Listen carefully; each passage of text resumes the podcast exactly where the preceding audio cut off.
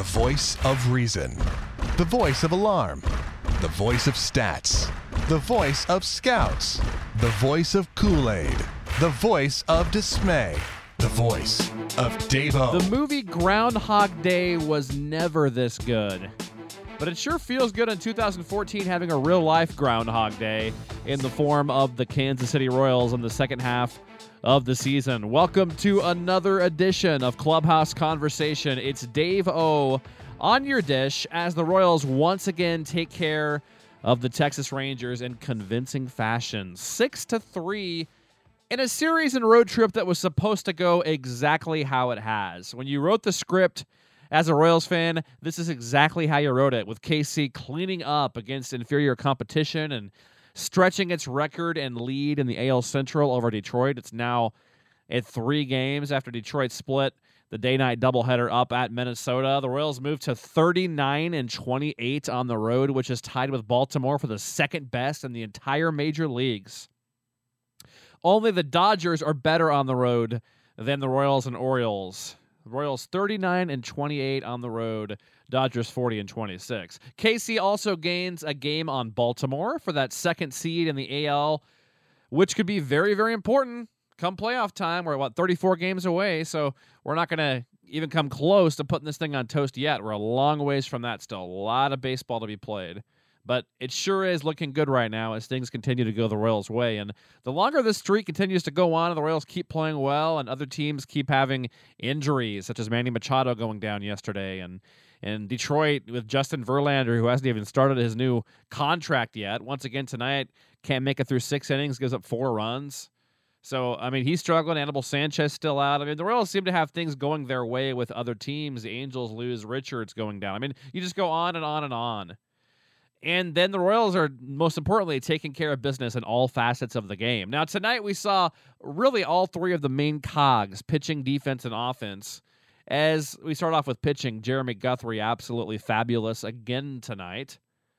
Eight innings, one run on five hits, only struck out two, but also only walked a single guy. And the Rangers got their only run of the game, of course, on the very first pitch of the game as Shin-Soo goes yard to right center off of Jeremy Guthrie. And but I mean after that, Jeremy Guthrie's final 110 pitches led to 24 scoreless outs.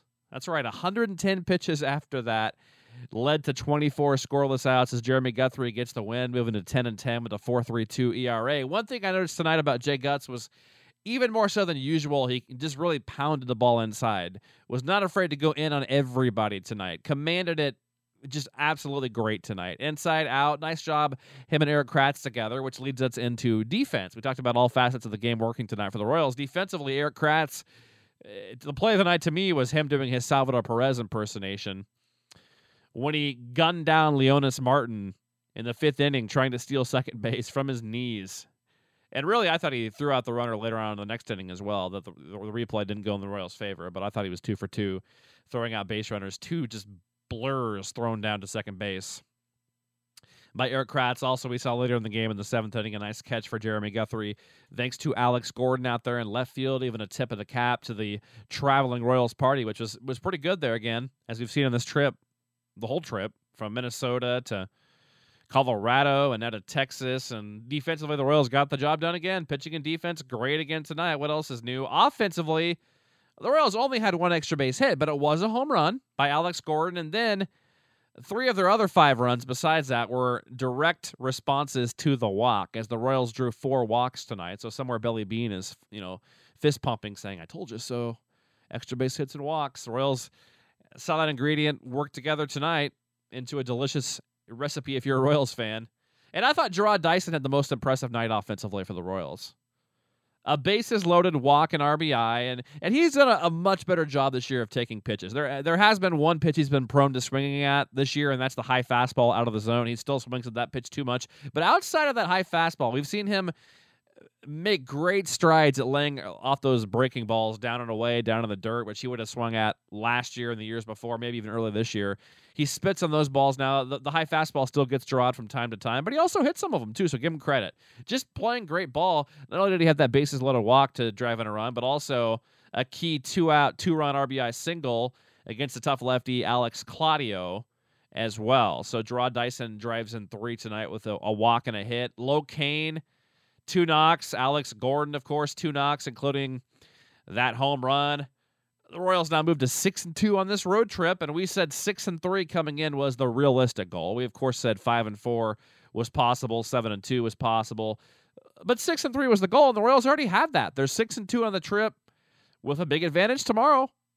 So you go for the jugular tomorrow now at this point. You have a 7 and 2 road trip. You come home for national TV for ESPN. Is it ESPN or ESPN2 on Monday night? Either way, they're playing the Yankees. It's on national TV on Monday. Then of course you have the game on Sunday against Cleveland. So a couple of ESPN games in the next week for the Royals. You come home though with a win tomorrow with at least a 3-game lead in the Central within a game and a half of Baltimore in 17 games over 500 is what you could be. Do you realize if the Royals win, if they get to like 18, 19 games over 500, they could literally play about 500 ball from that point forward and probably win the AL Central?